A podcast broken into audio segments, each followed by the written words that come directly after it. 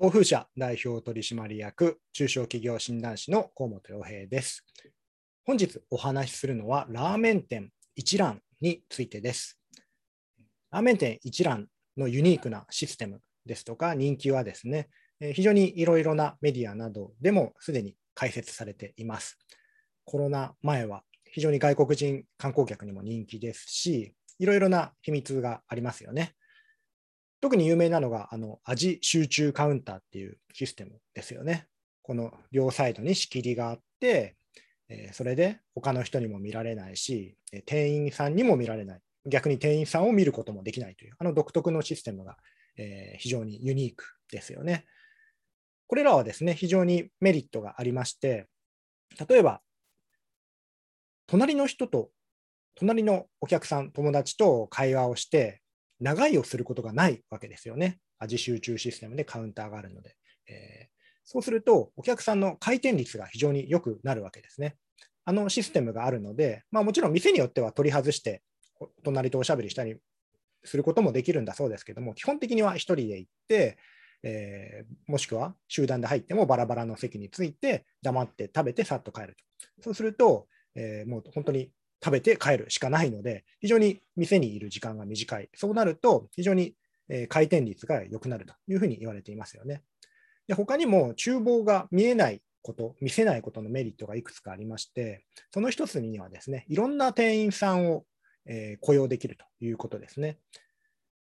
いわゆる飲食店でお客さんの人前に出る商売ですので、まあ、お店によってはやっぱり例えば、え髪を派手に染めるのは禁止とか、えー、タトゥー禁止とかですね、いろいろファッションとかでも制約があったりするんですけれども、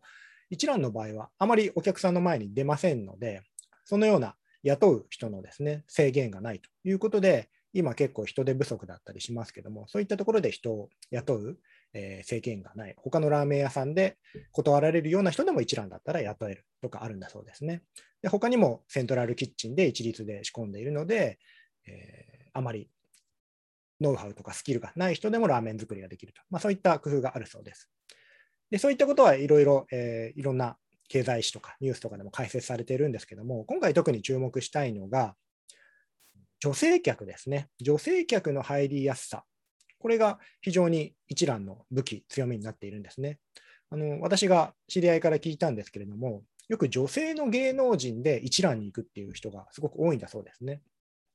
まあ、芸能人でなくても、やっぱり女性は1人でラーメン屋さんにはちょっと行きづらいと。1人で入ってると、なんか周囲からじらじろ、じろじろ見られるような気がするし、ちょっと食べづらい、行きづらい。で、ましてや芸能人となるとっていうふうになりますよね。そうすると一蘭の場合、あの味集中カウンターのおかげで、まあ、人から見られることもなく、えー、女性1人でも、女性芸能人でもパッと入って、パッとラーメンを食べられると。そういうところが受けてるんだそうですね。で、ここでまあ、大前提としてですね、まあ、もし一蘭がこの世にない状態で、ああいうラーメン屋さんを作ろうと思ったら、いや、それ、そんなことしたら集団客、団体客が入りにくいでしょうとかですね、えー、確かに女性は入りやすいかもしれないけど、その分、たくさんのお客さんを失いますよ、ロスしますよっていうふうに多分言われますよね。多分、えー、まあ、コロナ前でしたら飲み会で盛り上がって、じゃあ帰りにラーメン食って帰ろうかみたいな時にみんなで食べようっていう時に、多分一覧ってそんなに選ばれないですよね、きっとあのシステムだと。でもそういうところをあえて、えー、失ってでも、こういう女性にとっても入りやすい店作りっていうことをすることによって、かえって人気になったわけですよね。まあ、それによって、え女性客のニーズを全てとは言いませんけれども、かなり世の中のラーメン屋さんが取りこぼしていた女性客のニーズを集めることに成功したわけですよね。そう考えると、単純に男性、女性は半々ずついるわけですから、もちろん男性客の方がラーメン店のマーケットとして大きいのはもちろんなんですけれども、今まで、ま、決して無視していたわけではないんでしょうけれども、あまり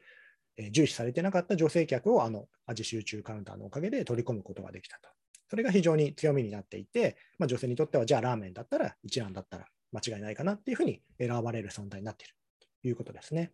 でこうして、え男性団体客を失ってでも、え女性客にフォーカスすることで、こうしてですね、非常に人気を集めることになったと。